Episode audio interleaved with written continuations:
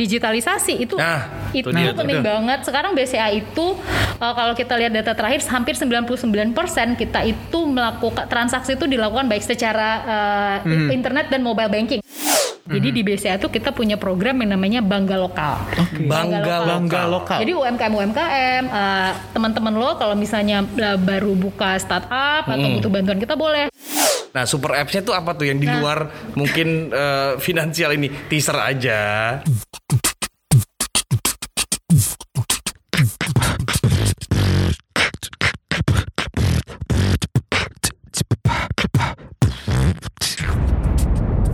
Cuap-cuap cuan. Selamat pagi, selamat siang, selamat sore, selamat malam Sobat Cuan Balik lagi tentunya di Cuap-Cuap Cuan Tapi kali ini gue nggak sendiri Karena gue bareng Puja Tentunya kita akan menghadirkan seseorang nih Ini ya. ini so- eh, Apa tuh? sosoknya spesial banget nih. Spesial, kayak martabak dong ya? Hah? Kayak martabak. Kayak martabak betul spesial Manis, banget. legit, spesial kombinasi Kombinasi, ya. Jadi eh, dulu kita sempat kerja bareng Bener. sama sosok ini gitu ya, tapi sekarang udah pindah Aha. gitu dan kita ketemu lagi dipersatukan membahas sesuatu yang sifatnya juga menarik Benar ya. Sifatnya mungkin banyak sobat cuan juga yang belum paham nih sebenarnya apa sih gitu sebenarnya eh, yang kita bahas ini terlalu tinggi nggak sih levelnya padahal di keseharian kita udah kita lakukan tuh kebanyakan Betul gitu ya. banget. Nah, karena kalau kita tahu kan eh, Bursa Efek Indonesia itu baru-baru mengeluarkan ESG. Jadi ini salah satu indeks yang mengukur environmental, terus juga S-nya sosial dan juga G-nya apa ya? Gue lupa. Governance. Governance. Nah, G-nya itu governance. dia. Nah, Jadi- salah satunya yang masuk adalah ini dia Bank Sentral Asia. Bank Sentral Asia. Pada emitennya BBCA harganya 31.000 ribu hari ini. Pokoknya mahal aja ya nggak sanggup Iya, belinya. mahal aja, nggak sanggup kayaknya. Oke kita sapa aja langsung ya Punca ya Ada tentunya Hera F. Harin Eksekutif Vice President Divisi Sekretariat dan Komunikasi BCA Hai Mbak Hera Halo, kabar? Hera. Apa kabar, Her? Long time no see ya. Thank you Mas Gibran ya.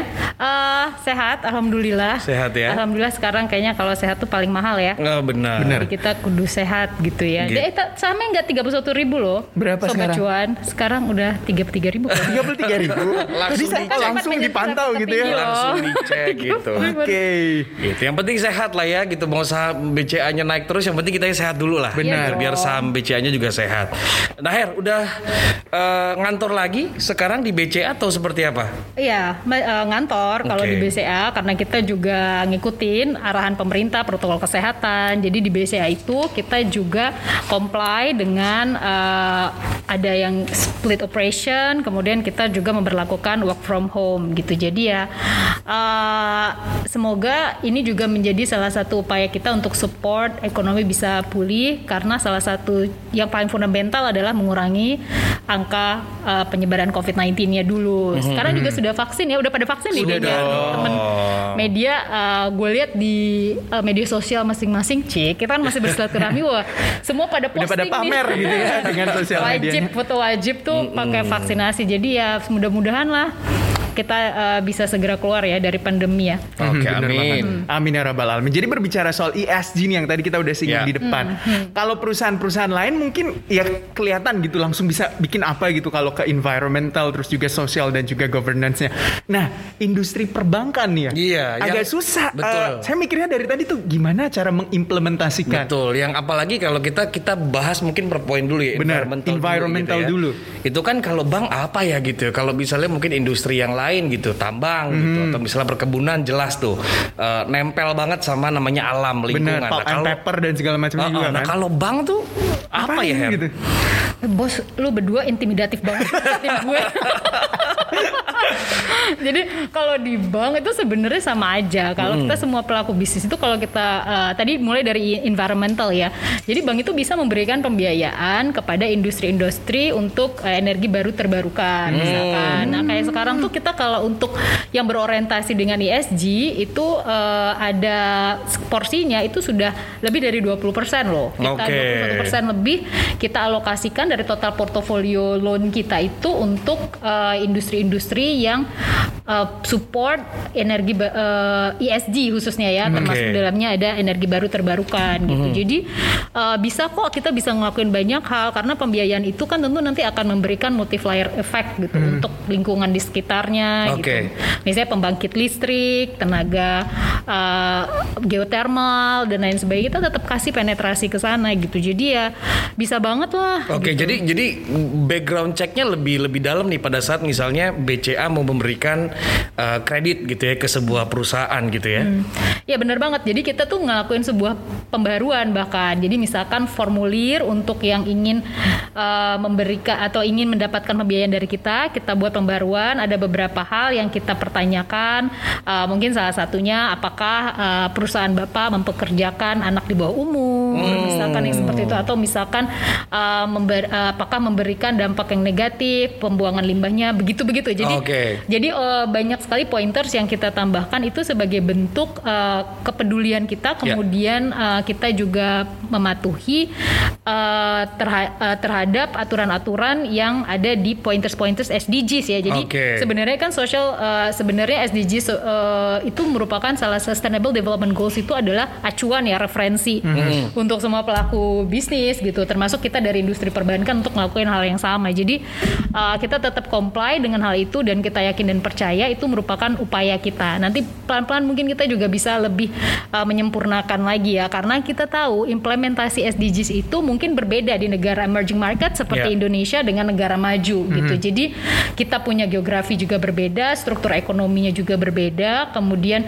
uh, bagaimana pola behavior kita juga berbeda. Jadi semua penyesuaian itu bersama-sama terus kita lakukan gitu karena uh, di satu sisi kita tahu mungkin bukan tidak ingin comply perusahaan-perusahaan tersebut tapi memang mungkin uh, belum ada yang memberi informasi, membimbing atau memberikan solusi sehingga kita bersama-sama dengan kita punya debitur untuk uh, memperbaiki sistem ini agar kita bisa lebih comply lagi uh, mengikuti uh, sustainable development goals gitu. Nah, kalau kita lihat kan itu dari sisi environmentalnya kan. Nah, dari sisi sosialnya, seperti apa sih sebenarnya kontribusinya juga Bank BCA itu dalam hal juga pembangunan berkelanjutan dalam sisi sosial? Apakah mungkin ada ya kalau saya lihat kan ada bakti BCA juga ya kalau kita lihat ya. Benar. Itu salah satu partnya juga atau seperti apa sebenarnya? Oh ya, itu salah satu juga itu community development kan, salah satu poin dari SDGs. Jadi kalau misalnya kita lihat SDGs itu ada 17 poin utama dan BCA itu support untuk kali pertama ini adalah uh, untuk tujuh poinnya ya. Mungkin saya boleh bacain ya. Boleh, boleh, boleh. gue ya. Boleh lah. Jadi good health and well-being, kemudian industry, innovation and infrastructure, kemudian juga gender equality, kemudian decent work and economic growth, kemudian reduce inequality, kemudian juga quality education, uh, affordable and clean energy, kemudian kita lihat uh, climate change dan peace, justice and strong institution. Jadi itu beberapa poin yang kita support. Oh, tapi gue kasih tau dulu bahwa sebagai informasi mungkin kita salah salah satu bank yang punya komitmen dan mewujudkannya. Kita punya subdivisi khusus loh sekarang Oke. di SG sejak tahun 2019. Jadi baru banget Oh, gitu. oke, oke. Jadi waktu gue join uh, itu terbentuk dan itu adalah bagian dari uh, kita kerja bareng-bareng gitu, bareng gue gitu. Jadi itu merupakan sebuah komitmen yang diwujudkan dengan membentuk sebuah task force ya. Jadi Oke. subdivisi khusus loh. Gue gak yakin Berarti sih kalau concern misalnya- banget gitu ya? Iya, jadi artinya kita memang mulai uh, mau mendalami itu baik dalam bentuk uh, kita mau membedah, kemudian kita mau mengkaji karena ternyata setelah divisi tersebut terbentuk dan kita kemudian merapikan laporan, a lot of things BCA itu sudah lakukan sebenarnya. Cuma Oke. Apa uh, aja kita- tuh? uh, banyak sekali. Jadi misalkan kayak internal dan eksternal apa yang sudah kita lakukan mungkin dari uh, internal kita bisa memberikan edukasi, perubahan perilaku dan satu lagi ya mungkin di kecil sekali tapi menurut saya kalau dilakukan secara konsisten dalam jangka panjang juga memberi dampak. Misalkan ya di kita itu kalau setiap jam makan siang itu uh, lampu akan otomatis mati. Oke. Hal-hal yang kecil-kecil tuh ya, gitu. satu Iya, iya. gedung dikaliin berapa KWH ya kan? Benar. Uh, dan itu dilakukan konsisten kan kalau jangka panjang. Jadi menurut saya itu sangat positif. Uh, di satu sisi juga uh, misalkan kita sekarang juga mau menggunakan LED yang lebih hemat listrik gitu. Di beberapa di beberapa gedung kita juga melakukan uh, hal tersebut. Uh, tujuannya tentu agar kita tidak lagi terlalu uh, banyak menghabiskan arus Oke. listrik. Bukan Oke. cuma soal mahalnya ya. Oke. Kalau kita kan efisiensi juga seneng juga. Tapi di satu sisi juga untuk keberlangsungan, keberlanjutan uh, ekonomi juga gitu. Dan kalau misalkan uh, kita lihat juga uh, digitalisasi itu Nah. itu dia tuh. penting banget kayak Iya. lo sekarang BCA itu uh, kalau kita lihat data terakhir hampir 99% kita itu melakukan transaksi itu dilakukan baik secara mobile internet kemudian juga secara uh, internet internet dan mobile banking maksudnya Betul, jadi oke. ada dua. Itu semua pasca pandemi itu sudah mendominasi. Gitu. kalau dulu kan ATM ya. Gitu. Sekarang ATM udah turun uh, di posisi kedua. Masih digunakan juga. Jadi digitalisasi itu bos kalau misalnya kita lihat uh, dia sangat positif ya.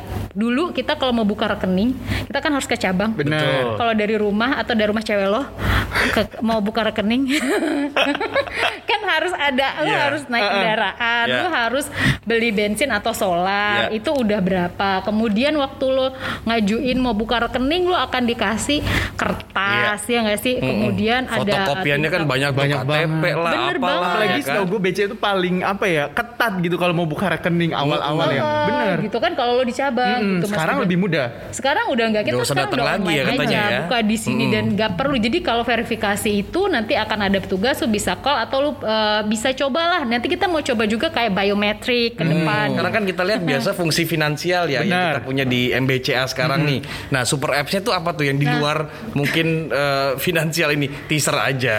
Eh, yang namanya super apps artinya lu bisa ngelakuin uh, super activities lu di situ hanya dengan satu kali klik kan gitu ya. Oke. Pasti bayangan lu kayak gitu kan. Namanya kita nyebutnya super apps gitu dan itu adalah DNA yang akan kita bangun gitu Oke. dengan super apps itu. Kalau sekarang jadi kayak sekarang tuh kan ada ada juga fitur lifestyle. Kemudian lu mau beli voucher games, Iya. gaming juga bisa. Bisa lu mau langsung pesan ya. pes- uh, pesawat, kemudian hotel juga udah bisa gitu. Nah nanti itu akan dilengkapi dan itu akan menjadi sebuah ekosistem. Dan digitalisasi dalam bentuk uh, penguatan ekosistem itu merupakan salah satu poin juga kita aware dengan uh, SDGs tadi gitu. Oke. Jadi dan kebetulan biasanya juga udah bangun fondasi ini sekitar 10 tahun lalu ya saat semua orang belum mungkin belum kepikiran tuh mau buat yang kayak gini mau uh, apa pembukaan rekening online dan lain sebagainya gitu Iya. ya mobile banking.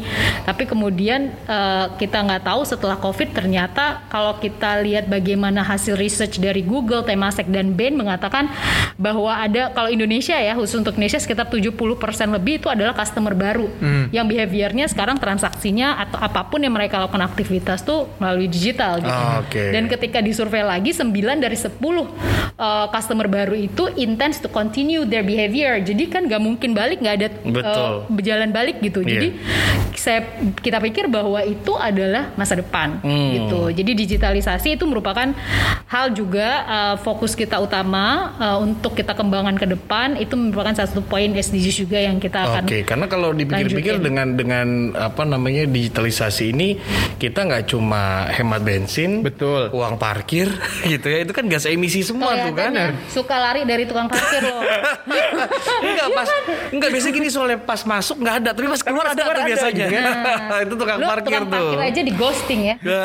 Jago nge-ghosting tuh tukang parkir sebenarnya.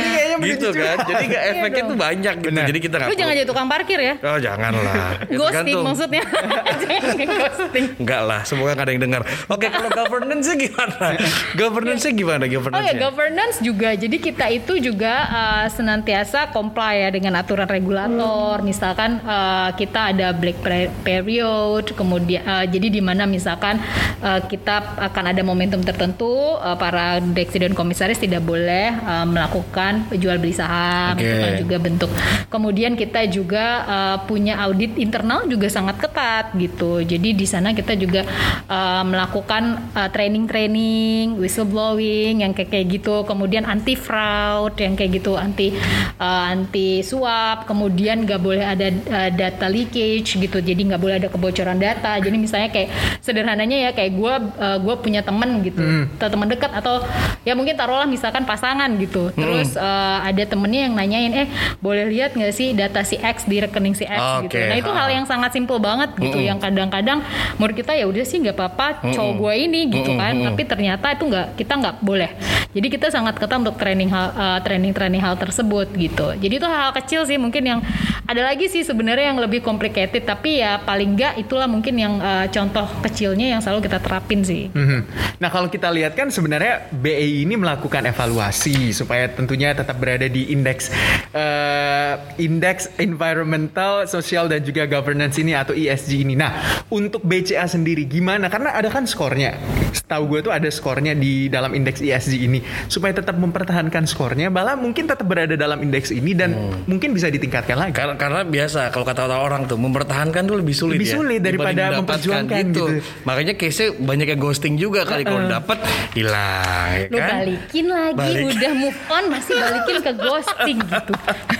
Gimana tuh mempertahankan yang lebih sulit dibandingkan Hmm. mendapatkan apa yang dilakukan BCA? Ya, jadi yang kita kalau kita lihat apa yang dilakukan oleh ESG sebenarnya kan ada beberapa poin utama ya. Kalau kita lihat adalah nggak terlibat kontroversi, gitu Benar. misalkan. Dan itu berarti kita harus eh, sangat menjaga em, risiko reputasi. Gitu. Nah itu kayak gitu kita selalu monitor. Baik sekarang tuh nggak cuma di media massa ya. Eh, sekarang justru sosial media juga sudah eh, sangat liar. is Benar. kita nggak bisa uh, kontrol juga. Jadi kita memang harus punya nilai yang positif uh, sehingga kita bisa menjaga agar nggak uh, banyak kontroversi yang muncul di publik. Kemudian mungkin yang kedua likuiditas uh, transaksi. Jadi kalau misalnya kita bicara tentang likuiditas transaksi juga uh, kita tahu uh, bahwa target-target kita saat ini adalah tentu memperbesar customer base, kemudian kita juga memperbanyak transaksi gitu karena uh, menurut kita dari kemudian memperkuat ekosistem kita gitu kan. Jadi dengan hal itu kita percaya bahwa kita akan punya likuiditas transaksi yang lebih baik karena makin banyak orang uh, bertransaksi, membantu orang bertransaksi, kita percaya bahwa likuiditas akan semakin sehat. Ya. Lalu uh, kemudian fitur-fiturnya juga kita buat menarik ya tadi bagian dari ekosistem. Jadi fitur lifestyle kita juga udah punya di mobile banking. Kemudian kita juga punya sakuku. Kemudian kita juga mengembangkan uh, opsi-opsi untuk investasi seperti misalnya Welma. Kalau belum coba lu coba deh. Welma tuh gampang banget kayak lu dari handphone doang lu bisa beli uh, reksadana atau beli ke government bonds gitu dan lu bisa pantau portofolio lo gitu. Dan itu memudah banget jadi buat uh, ibu rumah tangga, mama-mama muda atau anak uh, kuliahan atau orang kantoran tuh kayak lu cuman ngecek doang dan lu tahu per- lu menambah portofolio di mana gitu. Lalu kemudian memiliki kinerja keuangan yang baik. Jadi uh, kita senang juga alhamdulillah uh, di tengah tantangan ekonomi ternyata soliditas dari tim One BCA itu masih sangat uh, robust ya. Jadi kita bisa uh, memberikan performa yang uh, mungkin memang tidak uh, sefantastis uh, tahun lalu gitu. Kita mengalami koreksi 5% full year Yeah. 2020 uh, itu di lebih dari 27 triliun. Tapi Oke. uh, menurut kita itu relatif uh, resilience di tengah kondisi yang nggak mudah gitu. Jadi uh, kita juga terus mendorong penyaluran kredit di era new normal gitu. Misalkan kita memberikan uh, kredit-kredit pembiayaan korporasi tentu dengan profiling yang baik. Lalu kemudian juga kita memberikan uh, bantuan kepada teman-teman UMKM, mempermudah teman-teman UMKM. Jadi di BCA itu kita punya program yang namanya Bangga Lokal. Bangga lokal. Bangga lokal. Jadi UMKM UMKM uh, teman-teman lo kalau misalnya uh, baru buka startup atau butuh bantuan kita boleh lu datang ke websitenya bca.co.id ntar kita bisa bantu gitu karena emang kita punya target uh, untuk mengembangkan UMKM ini selaras juga dengan program pemerintah gerakan Oke. nasional uh, bangga buatan Indonesia gitu. Jadi kita punya hashtag namanya bangga lokal. Kalau lo lihat di kita punya uh, website atau kita punya Instagram official itu kita pasti akan mendengungkan itu. Itu juga bagian dari uh, keinginan kita untuk mengembangkan uh, kar- uh, has- sumber daya karya anak bangsa. ya, Oke, gitu. itu berarti teman-teman UMKM ya yang sekarang lagi mungkin butuh Iya dong. pendanaan Banget. gitu ya. Silahkan, Bisa langsung gitu. ceki-ceki tuh dan itu nggak cuma dari pembiayaan, kita juga nanti bisa membantu mendapat channel untuk mereka bisa showcase mereka punya Oh, produk that's misalnya di nice. booking.com atau Mm, di mm, mm. e-commerce yang lain Iya, iya, gitu. iya. Jadi kita akan punya kolaborasi yang eh, memberikan eh, support ya untuk eh, teman-teman UMKM karena kondisi eh, pandemi ini memang berbeda ketika krisis 98. Pandemi Iya. ini para UMKM yang paling banyak mungkin Benar. terdampak Iya. gitu dan kita nggak mau eh, mereka tet- eh, mereka mengalami hal yang kayak nggak ada solusi gitu loh. Jadi Oke. eh, kita buka yang namanya bangga lokal, teman-teman boleh untuk eh, kita punya dua sentra loh sekarang. Jadi eh, tahun 2020 itu ada di Semarang dan Malang gitu ya. Kita tambah lagi sebelumnya kita ada di beberapa kota. Jadi itu juga bagian dari eh, komitmen kita. Kemudian kita lihat untuk kredit mikro kita juga eh, memiliki akses perusahaan-perusahaan yang memiliki akses ke infrastruktur dan segmen pasar mikro eh, seperti BPR, Klik ACC, iGrow itu juga fintech modalku juga kita berkolaborasi gitu loh. KPR Expo Online kita laksanakan, Expoversary Online juga kita lakukan. Jadi eh, hal tersebut juga eh, merupakan bentuk kepedulian kita.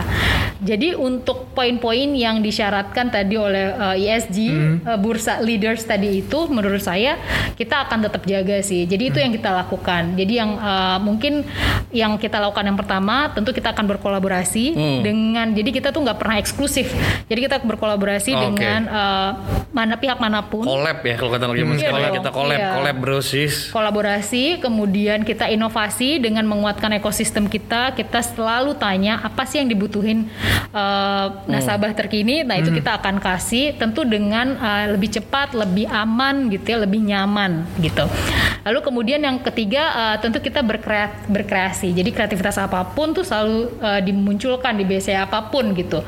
Kemudian yang terakhir tentu eh, platformnya. Jadi kita harus memilih platform yang benar-benar eh, relate dan mudah diakses Betul. gitu oleh uh, banyak orang. Jadi uh, empat poin itu sih yang mungkin akan jadi kunci kita untuk kita kembali. Termasuk ini loh kalau kalau lo perhatiin ya iklan-iklannya BCA tuh bener-bener Eh lu lihat ya, lu kekinian, nonton iya, gak bener, sih? bener, Relate gak sih sama gitu lo? ya. Relate gak mau ganti mobil karena pernah bareng mantan di mobilnya? Gitu. Iya, Jadi relate. banyak banget Eh, tuh yang yang jawab ini. pertanyaan banyak Iya banget kan? yang banyak banget yang lagi viral, lagi rame sekarang Iya tuh langsung pokoknya gini, lo tunggu aja seminggu viral Bener. di TikTok gitu ya. BCA pasti udah bikin iklannya. Oh iya. Gercep banget emang gitu loh. Gak Kayaknya usah emang tim nunggu sebulan. R&D-nya nih cepet banget melihat. banget gitu. Jadi peluang-peluang emang, itu ya? Emang Iya. emang karena memang karena kebutuhan nasabah yang tadi lo bilang kan bahwa kita akan uh, mendengarkan nih sebenarnya kebutuhan nasabah saat ini seperti apa. Apakah memang itu yang dibutuhkan atau pola marketing yang saat ini, saat ini tuh yang paling pas kayak gitu ya? Teman-teman di marketing communication BCA tuh juga sangat punya uh, sense yang sangat baik kalau Hmm. gue bilang gitu. Jadi mereka tuh selalu riding the wave gitu. Jadi kalau Hmm. ada yang sedang hype gitu, mereka akan uh, menjadi bagian dari sesuatu yang happening itu gitu Iya. menurut gue. Jadi uh, ya memang itu karena kalau kita balik ke data BPS baru ngerilis data. Lu Hmm. tau kan milenial dan gen- generasi Z itu mendominasi 25 sama 27 Hmm, Kita banget lah ya. Kita banget Ya, lah, kita banget. bertiga ini ya. Gue dong. ah. Jadi tuh hampir kayak separuh lebih gitu. Mereka ini sekarang akan mulai meletakkan fondasi uh, finansial, Oke. fondasi kebutuhan. Benar. Tapi in the next 5 to 10 years they're going to be a market driver. Nah, ka- kalau lo nggak uh, bisa sense apa kebutuhan dia saat ini, behavior dia kayak apa, Bisa lo ketinggalan akan ya. ketinggalan gitu. Mm-mm. Jadi lo harus tahu apa sih gitu. Termasuk juga apa sih yang sedang ngehit saat ini. Misalkan istilah kayak yang rame aja tuh kayak misalkan kayak eh, ya orang yang baru putus, kemudian ya lucu-lucu aja sih sebenarnya kabar, lucu. balik lagi. Ya terminologi-terminologi yang lagi ngehit Ah. di kalangan anak muda kayak apa karena eh, mereka itu sekarang udah punya pendapatan dan mereka itu sedang eh, mengalami fase behavior mungkin ada yang sedang agak galau, ada yang mencari pasangan. Jadi kondisi-kondisi itu kita rela kita relevansikan dengan eh, kita punya marketing communication. Hmm, jadi langsung kena tuh ya. Tadinya mungkin gak butuh-butuh amat gitu, tapi karena nih eh ini cuannya bagus loh salah satu produk investasi di gue karena marketing bahasanya related sama dia, jadi akhirnya dia lebih tertarik ke situ gitu ya. Iya, iya benar. Dan satu sisi juga sel- kalau kita yang namanya jasa ya, kita kan bank itu jasa. Kita juga jangan lupa dengan after sales. Jadi kita kayak Halo BCA kita itu kayak 24 jam Benar. gitu lo bisa hubungin kapan pun lo butuh gitu. Dan mungkin sekalian juga nih gue ngasih tahu ya, kasih ed- edukasi dikit lah gitu. Kalau lo punya transaksi mencurigakan, lo langsung jangan percaya aja langsung lo call aja ke Halo BCA 150083 kali karena kita punya SLA juga untuk segera merespon Eh, karena kondisi sekarang ini digitalisasi juga membawa dampak banyak banget penjahat cyber yang mau coba-coba kan kayak buat akun bodong BCA dan lain sebagainya Iya. gitu jadi kita nggak pernah tuh eh, minta data pribadi rahasia dan lo juga jangan kasih nomor pin lo kemudian juga lo jangan ngasih juga kayak OTP dan lain sebagainya ke eh, mungkin pasangan lo anak lo orang kepercayaan lo asisten lo nggak usah lah Jadi mending uh, keep it with you aja gitu. Keep it to yourself aja ya biar Iya. aman gitu. Nah kalau kita lihat kan tadi sempat yang disinggung juga soal data BPS milenial lebih banyak dan generasi Z juga saat ini lebih banyak dan biasanya untuk memudahkan akses ke perbankan juga itu menjadi salah satu concern dari industri perbankan juga jadi lebih mudah aksesnya ke perbankan gitu. Tapi gimana sih sebenarnya roadmap untuk BCA itu untuk tetap berada di uh, indeks ISG ini tapi juga tetap ya memenuhi kebutuhan entah para investor atau pemegang saham atau mungkin juga para uh, milenial anak muda yang tentunya akan menjadi customer dari Bank BCA juga.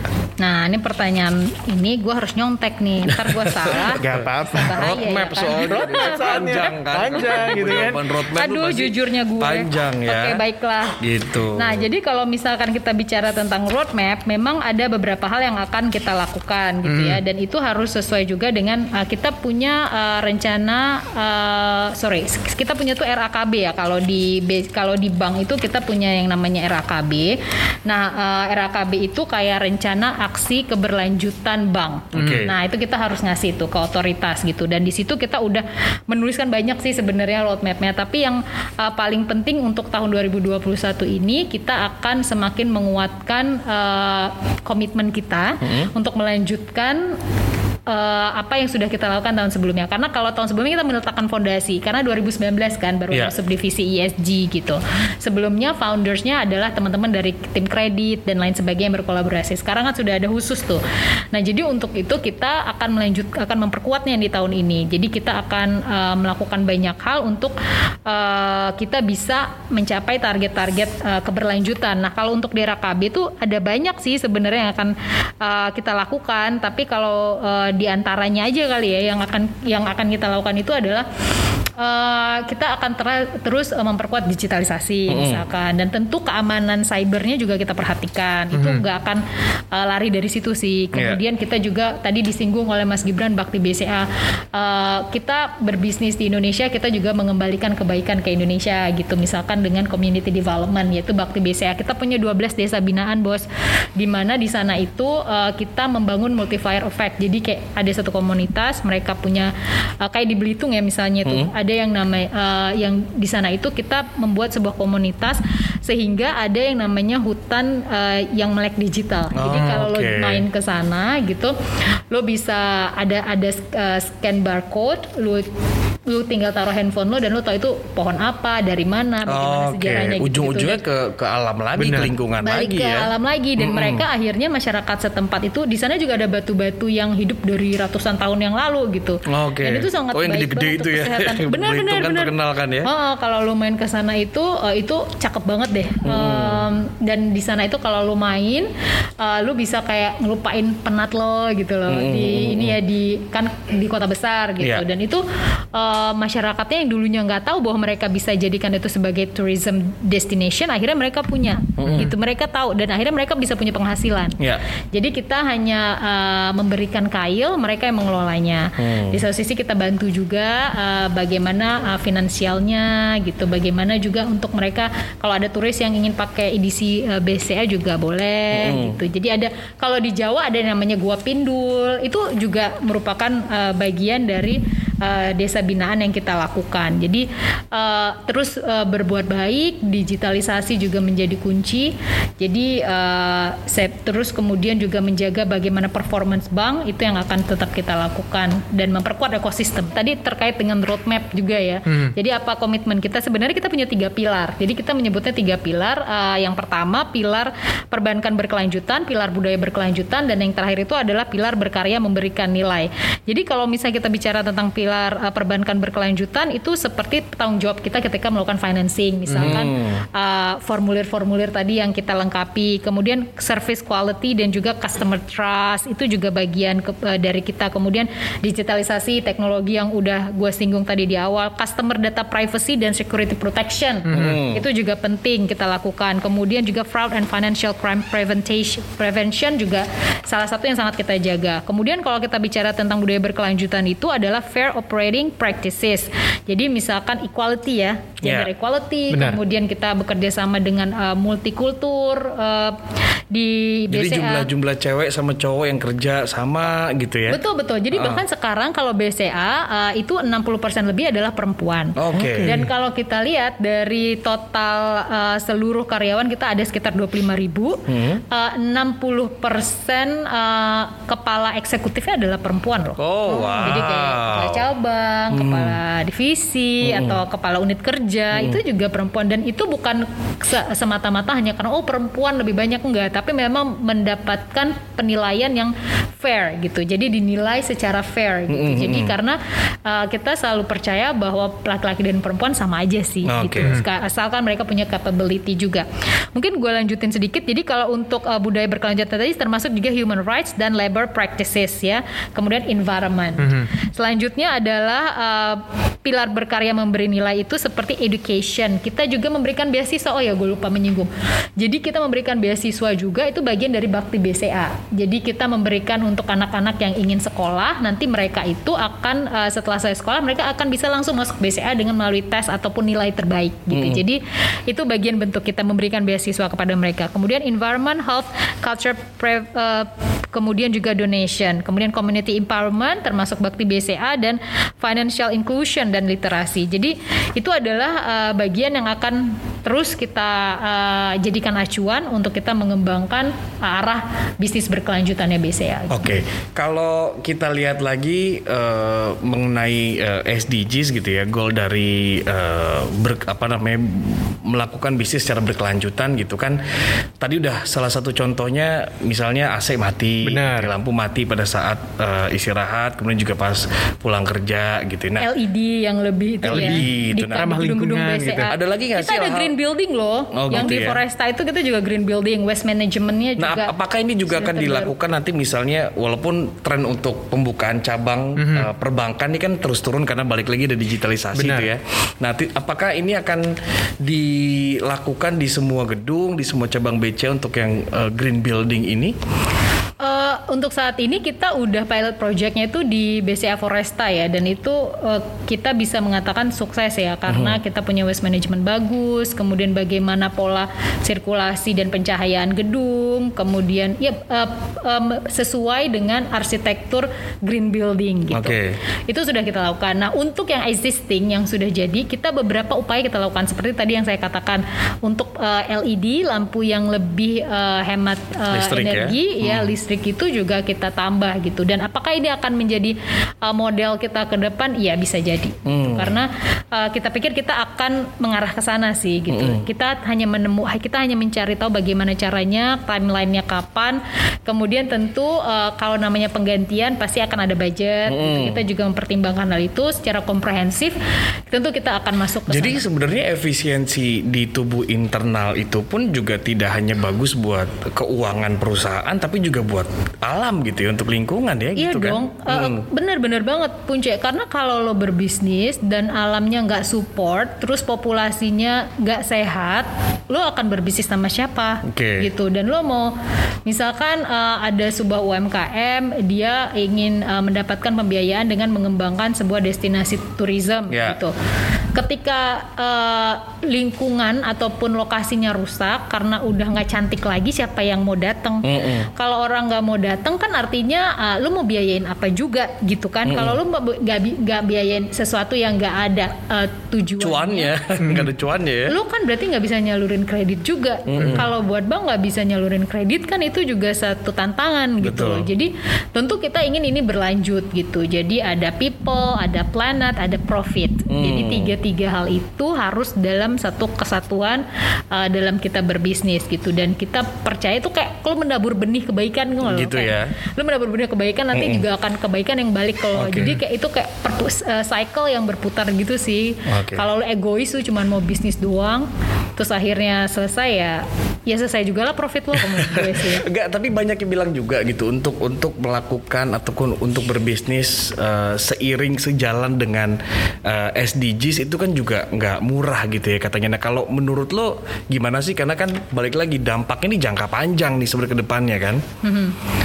Eh, maksud lo jadi eh, Nggak murah gitu untuk misalnya kita bangun green Oh. building dibandingkan dengan misalnya konvensional building yang selama ini udah kita bangun gitu. Tapi investasinya agak lebih, lebih gede di depan, tapi, ke Tapi belakangnya efeknya itu justru ujung-ujungnya benar. sebenarnya lebih murah gitu karena jatuhnya investasi gitu. Iya sih, karena kalau misalkan uh, memang nggak nggak sedikit juga yang uh, realisasinya memang sedikit lebih mahal, tapi kan di awal. Nanti dalam jangka panjang lo akan bisa punya penghematan dan itu kan kalau secara ekonomi lo harus hitung kosnya gitu. Betul. Berapa besar uh, efisiensi yang bisa lo uh, kumpulkan dan dalam jangka waktu berapa tahun uh, budget yang lo keluarin ini akan selesai gitu. Dan lo hanya akan bisa mendapatkan manfaatnya. Di satu sisi jangan lupa uh, ini juga mengenai persepsi. Uh, kalau kita balik ke data populasi tadi yang dilampirkan oleh BPS, kita juga harus tahu bagaimana uh, orientasi anak-anak milenial dan juga uh, Gen generasi Z. Ini mereka tuh sangat peduli loh. Benar. Bahkan saya lihat di di kurikulum anak-anak sekarang itu udah ada loh bagaimana mereka hidup dengan uh, ke- apa dengan dunia berkelanjutan dan Mm, lain terus? sebagainya gitu. Jadi menurut gue ya uh, nggak apa-apa lah. Maksudnya ini kan seperti lo investasi ya gitu investasi uh, nanti jangka panjangnya lo akan dapat Iya. return baik itu berupa uh, profitability atau berupa kebaikan gitu. Karena kan bisnis itu nggak melulu juga tentang cuan kan bos. Jadi ada tentang uh, jiwa kita sebagai manusia gitu. Bagaimana kita bisa berbuat baik dengan sesama itu kan juga kadang-kadang priceless. Nggak bisa lu, lu, lu hitung dengan margin lu se- kalau ara dalam sehari berapa gitu kan ya bos. Jadi ya menurut gua itu harus seimbang lah. Kita harus life balance juga gitu. Nah, tapi bicara tadi tuh yang menarik soal loan tapi harus lebih apa ya? Lebih benar-benar dilihat gitu ketika misalnya mau menyalurkan loan pada perusahaan-perusahaan yang memang juga punya concern terhadap sustainable development goals tentunya. Seberapa ketat sebenarnya itu dilakukan oleh BCA untuk penyaluran loannya melihat eh, profil perusahaannya? Eh, kita berintegritas kok untuk eh, komitmen dengan apa yang sudah kita tetapkan bersama gitu. Jadi ketika mungkin lo tahu sendiri bahwa BCA mungkin suka banyak yang bilang aduh susah banget. Sebenarnya bukan susah sih gitu. Asal eh, lo ngikutin kita kan juga dapat aturan itu juga dari otoritas Iya. gitu. Jadi dan kemudian juga kita menyesuaikan dengan komposisi bisnis kita gitu. Jadi sepanjang lo bisa mengisi ataupun juga lo memenuhi persyaratan requirements itu ya kayaknya tuh mulus-mulus aja gitu loh. Eh, buk- eh, terbukti juga kita punya customer juga tumbuhnya juga cukup signifikan gitu kan. Jadi menurut gua eh, enggak kok nggak susah kalau lo yakin bahwa lo comply, lo masuk aja, lo masukin aja dan kita pasti akan coba proses untuk ngeliat gitu. Seberapa besar kita bisa bekerja sama gitu. Karena itu tadi yang di awal yang dibilang multiplier effect-nya terhadap sebuah perusahaan yang Hmm. didanai misalnya oleh BCA gitu ada pendanaan dari sana itu sangat besar gitu. Betul. Kalau kita melihat contoh aja misalnya satu perusahaan eh, tambang gitu, Hmm. mereka akan meng-hire let's say 1000 karyawan gitu Hmm. di sana terus mereka akan eh, mengakuisisi berapa hektar lahan di Betul. sebuah eh, daerah gitu ya di Indonesia gitu. Nah, kalau ada pendanaan yang masuk ke sana kemudian mereka beroperasi dan operasinya juga memenuhi seluruh aturan dari SDGs gitu kan. Seribu orang itu akan sejahtera, kemudian juga alamnya pun juga tidak akan tersakiti gitu ya karena eh, si pebisnis ini melakukan bisnisnya secara eh, secara baik gitu ya, secara aturan SDGs gitu. Jadi akhirnya sebenarnya ditarik ke ujung-ujungnya, oh iya perbankannya juga nih yang punya tanggung jawab Betul. gitu ya untuk akhirnya uh, memberikan pendanaan ke perusahaan-perusahaan ataupun korporasi yang tepat gitu kan. Iya benar dong. Oke, nah kalau tadi digital kan menjadi kunci penting juga ya untuk uh, mendukung program uh, Sustainable Development uh, Goals ini SDGs ini. Tapi gue mau minta pendapat lo Her terkait dengan uh, apa namanya asumsi ataupun juga opini terkait dengan aduh tapi kan digitalisasi ini juga nanti akhirnya akan uh, mengurangi uh, open recruitment untuk manusia. Jumlah Gitu, karena semuanya juga ya, kan? karena Hmm. semuanya kita ya balik lagi kita nggak perlu ke cabang, kita nggak perlu ke ATM, semua kita uh, bisa melakukannya dari handphone kita gitu. Nah, itu gimana biar bisa tetap seimbang tuh, walaupun secara uh, apa lingkungan oke gitu ya, karena tadi contohnya kita nggak perlu bayar, kita nggak perlu bakar bensin, kita nggak perlu apa namanya keluar rumah gitu ya, karena itu akan menghemat lagi, mengurangi gas emisi. Nah, tapi gimana biar ini tetap seimbang gitu loh antara uh, digitalisasi dengan juga human resources di BCA. Eh, sebenarnya eh, digitalisasi itu adalah tren Hmm. dan keniscayaan lo nggak akan bisa lawan gitu. Jadi mau bisnis apa pun nggak cuma perbankan, nanti seluruh bisnis di dunia ini juga akan ditantang Bergerak dengan ada digitalisasi. Apalagi dengan gitu. pandemi ini Benar. akhirnya mau Iya. dicepat lagi tuh didorong akselerasinya ya. jadi Mm-mm. makin cepat dari proyeksi gitu kan jadi saya pikir kalau gue pikir eh, justru enggak nah di BCA itu kita punya value yang eh, merasa bahwa karyawan adalah human capital. Jadi kayak kita punya mungkin yang lain human resource development, tapi Yeah. nama di kita adalah human capital management. Oke. Jadi karena kita bisnis jasa, top manajemen kita percaya bahwa investasi terbesar mereka adalah di human capital. Jadi di kami nih karyawan kayak saya gitu. Jadi eh, mereka selalu percaya hal itu sehingga mereka akan mengembangkan eh, investasi ataupun juga capital ini di jalan yang eh, s- tentu enggak eh, sporadis. gitu. Oke. Jadi ada ada ada semuanya sudah disiapkan. Misalkan, kalaupun misalkan di, di cabang nanti tidak ada fungsi-fungsi yang bisa kita lakukan digitalisasi, nanti pegawai ini eh, tim HCM sudah menyiapkan bagaimana caranya untuk mengupgrade Oke. eh, mereka punya Jadi skills. bukan bukan sih dipecat gitu ya, digantikan sama mesin enggak gitu ya. Kita Oke. nggak se- kita termasuk yang nggak selalu percaya gitu bahwa hal itu bisa seutuhnya diimplementasikan Hmm. gitu. Jadi kita dan kalaupun iya nggak akan secara instan kok, pasti Hmm. butuh waktu dan dalam waktu tersebut kan kita sudah bisa melakukan uh, justifikasi, uh, Hmm. sorry, uh, melakukan penyesuaian maksud saya untuk uh, hal-hal yang dibutuhkan Benar. di daerah digitalisasi gitu. Jadi no worries ya sebenarnya kalau menurut gua uh, enggak juga lah karena uh, kayak gue inget ya jadi kayak uh, seberapa kita menghargai uh, man- para pekerja BCA itu kayak top manajemen kita presiden kita Pak Yahya tuh pernah bilang gitu uh, saya percaya tanpa 25 ribu karyawan ya kita bukan apa-apa gitu. jadi selalu uh, paradigma itu selalu dibangun dan selalu paradigmanya adalah long term jangka panjang gitu jadi nggak pernah uh, pendek-pendek gitu termnya gitu Mhm. Nah, jadi di tahun 2021 nih, di satu sisi kan ada tantangan memperbaiki kinerja perbankan tentunya. Terus di satu sisi juga terus berkontribusi terhadap pembangunan alam, manusia dan segala macamnya. Gimana nih BCA menatap 2021 mensinergikan keduanya? 2021 eh, kita pasti eh, harusnya menurut gua kita lebih eh, berpegangan tangan ya dalam konteks misalkan eh, yang nggak mungkin ada yang bisa luput dari dampak negatif pandemi. Gitu. Kita tahu 2020 bahkan eh, lebih berat ya. Mungkin Yeah. tahun ini dengan program vaksinasi semoga bisa memberikan hope dan confidence dan semoga juga menjadi jalan keluar dari pandemi. Tapi untuk tahun 2020 eh, kita sangat berharap bisa ekonomi bisa pulih.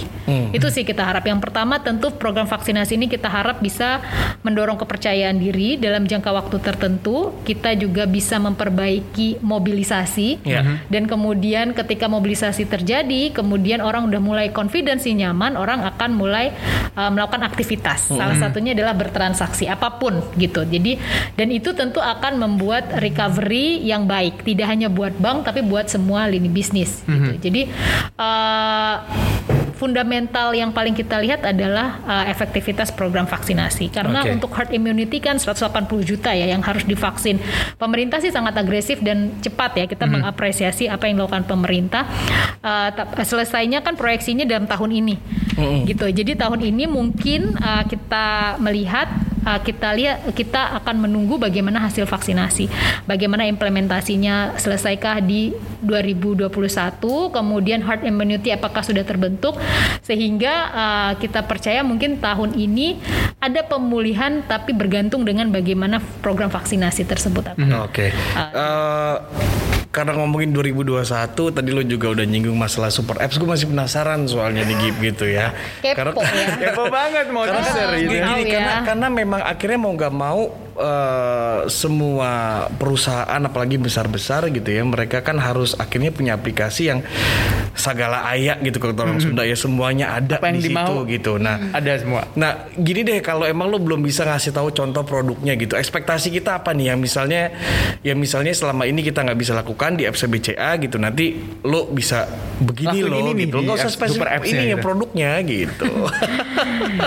yang jelas lo akan bisa melakukan uh, banyak sekali hal Hmm. uh, super a lot of things Oke. gitu hanya di satu Jadi pasti aplikasi. kalau feeling gue nih nanti bisa belanja langsung. Benar. Tuh, ya Pasti kan bisa jadi beli nggak usah makanan ke juga. nggak usah ke marketplace, jadi langsung belanja di situ, bayar di situ juga, Benar. gitu kan. Apalagi ya isi eh itu isi pulsa dan segala macam kan ah. udah bisa nih di M-banking kan. Betul. Berarti itu udah ada pasti di Benar, sana. Nanti juga feeling gue ya? nanti lo bisa beli macam-macam lah suka pasti ya. feeling ya nih. Enggak, beli- jadi kita beli- meraba-raba nih sebagai customer mungkin dan semua orang-orang yang jadi customer BCA kita bisa ngapain sih? di Iya gitu, super pasti kan udah itu? expect nih Ya gitu. dong, kan Jadi kita kayak sedang siapin nih buat lo orang Oh, semua. gitu Jadi ya. kan kalau kita siapin tuh kita hati-hati banget di satu sisi juga ya. Kalau misalnya kita punya super apps, kita tuh juga maunya itu benar-benar aman. Hmm, Gitu. itu penting tuh, Itu, ya. penting Nah, banget. Lu nggak akan, itu lu nggak penting akan tuh. mau pakai kalau apps itu nggak aman. Benar. Dan itu kan perlu kita punya beberapa lapis ya Benar. pengamanan gitu. Dan itu kan juga nggak mudah.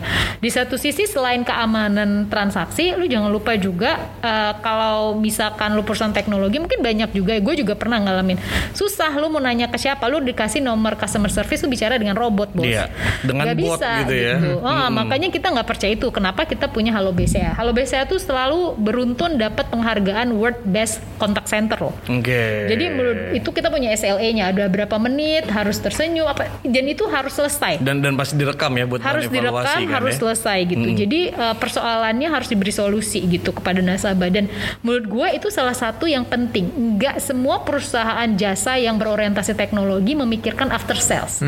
Padahal itu penting. Kenapa? Iya. Karena itu maintaining your customer. Mm-mm. Gitu. Karena kalau orang sekali kapok pakai produk lo, lo juga nggak mendapatkan uh, after sales service yang Nggak bagus. mau balik lagi, Lo nggak mau balik lagi. lagi. Lo mau. akan balik lagi pasti Ah, kan ah. gitu. Tutup rekening langsung Iya. kayaknya. Males kan? Dinolin Tarik saldonya. pindahin di BCA Iya, gitu ya. Jadi itu juga penting. Jadi di satu sisi kita selalu seimbang dan jangan lupa BCA itu customernya spektrumnya luas banget. Hmm. Jadi kita tuh nggak bisa yang apa uh, punya hanya milenial aja nggak bisa bos karena kita udah ada 64 tahun. Benar. Gitu dan itu nasabahnya juga udah uh, yang apa senior milenial dan lain sebagainya gitu kan dan uh, dan mereka itu juga termasuk uh, bapak ibu kita yang uh, punya fulus gede tuh gitu. Oh, iya. itu itu faktanya Tabungannya gitu. Anaknya mungkin akan tuh turun ya. generasi kedua, generasi ketiga kan gitu. Dan itu kita tetap maintain. Harapannya tentunya di tahun 2021 ini BCA bisa tetap berkontribusi dan tetap berada di dalam indeks ESG ini tentunya environmental terus juga Social social dan, dan juga, juga governance. Iya dong kan BCA senantiasa di sisi Anda. Itu senantiasa di sisi Anda yang nggak pernah di sisi Anda siapa? Wah, sekarang nggak ada yang di sisi ya? Aduh. Sama BCA aja. BCA senantiasa loh di sisi Anda. Oke. Jangan lupa diskonannya kalau Jangan lupa diskonannya ya. Balik lagi. Iya, ya ampun. Iya, iya, iya. Oke, terima kasih Mbak Hera Evarin sudah Terima gabung di kasih, Thank you, Cuap. Cuap. thank you semuanya. Mas Gibran, Mas Punce, thank you banget. Semoga sehat selalu, BCA juga terus tumbuh bersama masyarakat Indonesia. Amin, amin. Kita juga senang menjadi salah satu juga uh, pelaku industri perbankan di tanah air di negara dengan populasi terbesar di Asia Tenggara, keempat di dunia. Kita punya juga peningkatan pendapatan per kapita yang tinggi.